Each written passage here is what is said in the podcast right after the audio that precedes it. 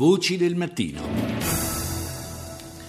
Anche oggi cominciamo il nostro viaggio attraverso le notizie e i suoni dell'attualità internazionale. Negli Stati Uniti un altro afroamericano disarmato ucciso dalla polizia, stavolta a Phoenix, in Arizona, e continuano le manifestazioni di protesta per la mancata incriminazione di un poliziotto di New York che provocò la morte per soffocamento di un afroamericano, Eric Garner. I can't breathe, non posso respirare, sono le ultime parole pronunciate ripetutamente dalla vittima e sono diventate quasi uno slogan scandito durante le dimostrazioni.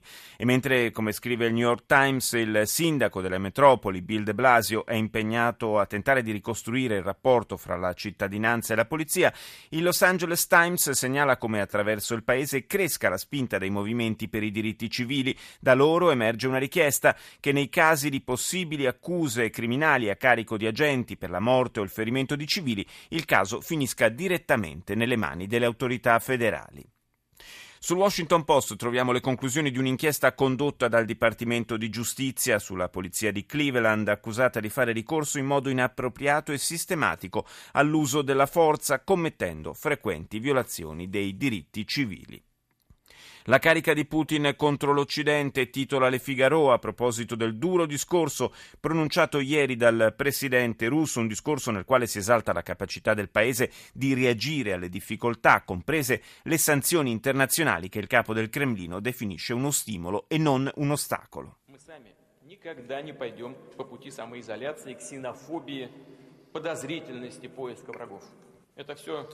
Non seguiremo mai la strada dell'autoisolamento, dice Putin, della xenofobia, del sospetto e della ricerca di nemici. Tutto ciò sarebbe una manifestazione di debolezza, mentre noi siamo forti e pieni di fiducia in noi stessi. In nessuna circostanza freneremo le relazioni con l'America e con l'Europa, ma allo stesso tempo svilupperemo e approfondiremo i legami con l'America meridionale, l'Africa e il Medio Oriente. Un'apparente apertura, diciamo, quindi quindi nei confronti dell'Occidente, ma nel contesto di un discorso nel quale invece il capo del Cremlino aveva usato anche toni piuttosto duri nei confronti appunto di Europa e Stati Uniti.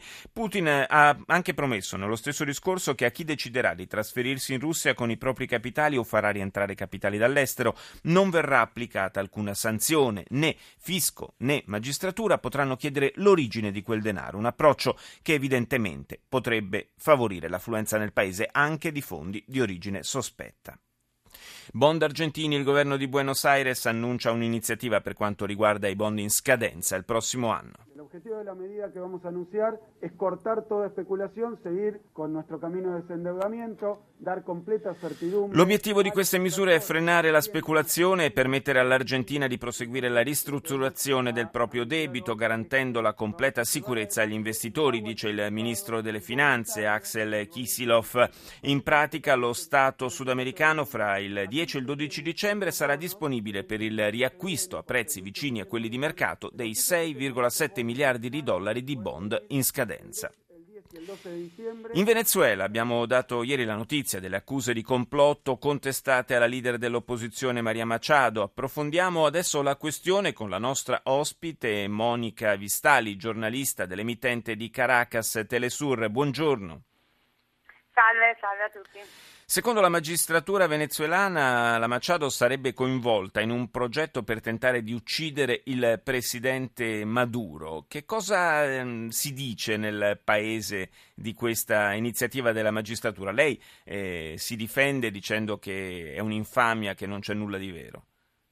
Sì, lei ovviamente dice che le, tutte le accuse che sono state rivolte sono assolutamente false e questo per ora è tutto ciò che ha dichiarato, non ci sono eh, grandi informazioni al rispetto, anche se ovviamente eh, l'opposizione si è, si è, già stretta attorno, attorno alle, all'ex deputata, così come alcune organizzazioni di destra del paese e della regione, come l'Unione dei Partiti Latinoamericani, che è un'associazione appunto di di partiti di destra della regione sudamericana.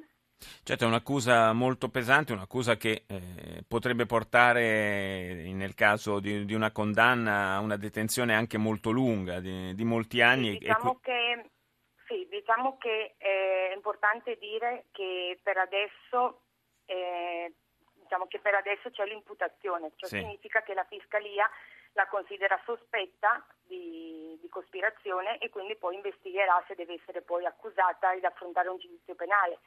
Nel caso appunto venisse incriminata e fosse giudicata colpevole, la pena diciamo, è dagli 8 ai 16 anni di carcere. Di questo parla, ne parla comunque la, il codice penale, in cui parla appunto di una persona, cioè giudica colpevole di cospirazione la persona che eh, dentro o fuori dal territorio nazionale cospira appunto per minare la forma repubblicana della nazione e, e cerca l'intervento straniero per, ehm, per, gli affari interni del paese certo. e così a trastornare la pace della Repubblica. Certo, un, eh, nel caso si arrivasse al processo è facile immaginare che un processo di questo tipo con una connotazione politica forte possa creare uno stato di tensione nel paese.